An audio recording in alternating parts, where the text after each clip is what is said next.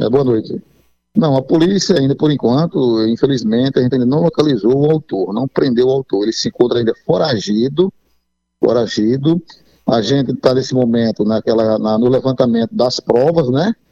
É, foi ouvido parentes do rapaz que morreu, que foi assassinado.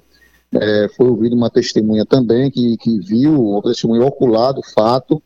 E a partir desses depoimentos dos familiares da vítima, dessa testemunha, a Polícia Civil é, é, tem como indício de autoria justamente o avô, o avô da criança que foi atropelada. O delegado, qual a identificação dele? Quais são os próximos passos? A polícia está fazendo buscas? Tem facilidade para encontrá-lo ou está tendo dificuldade? Claro de flagrância, né? A gente está com a diligência em andamento. Então, se ele, se ele for localizado hoje até amanhã, ele poderá ser preso em flagrante delito ainda. Caso a gente não consiga prendê-lo em flagrante delito, aí nós vamos representar pela prisão preventiva dele. Entendi. Delegado, esse, esse, essa ocorrência aconteceu numa região onde há uma presença massiva de ciganos, é isso?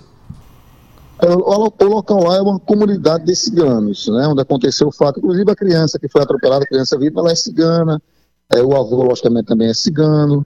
Então é uma comunidade de ciganos, né?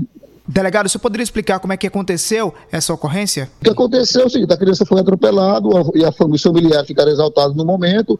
O jovem que atropelou a criança parou para prestar socorro, queria prestar socorro à criança, mas ele no momento de afobamento do avô, ele achou que a criança estava morta, a criança estava desmaiada, e por ímpeto, não sei por ímpeto ou por índole mesmo, efetuou o disparo na cabeça do rapaz. Não havia necessidade para isso, né? Porque o rapaz parou para prestar o socorro.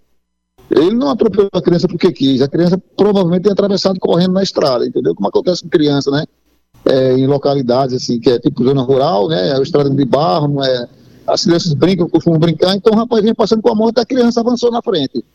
Ele atingiu a criança sem querer, né? Óbvio que não foi novo. Tanto que ele parou a moto para disse que queria prestar socorro a todo mundo que ele queria ajudar.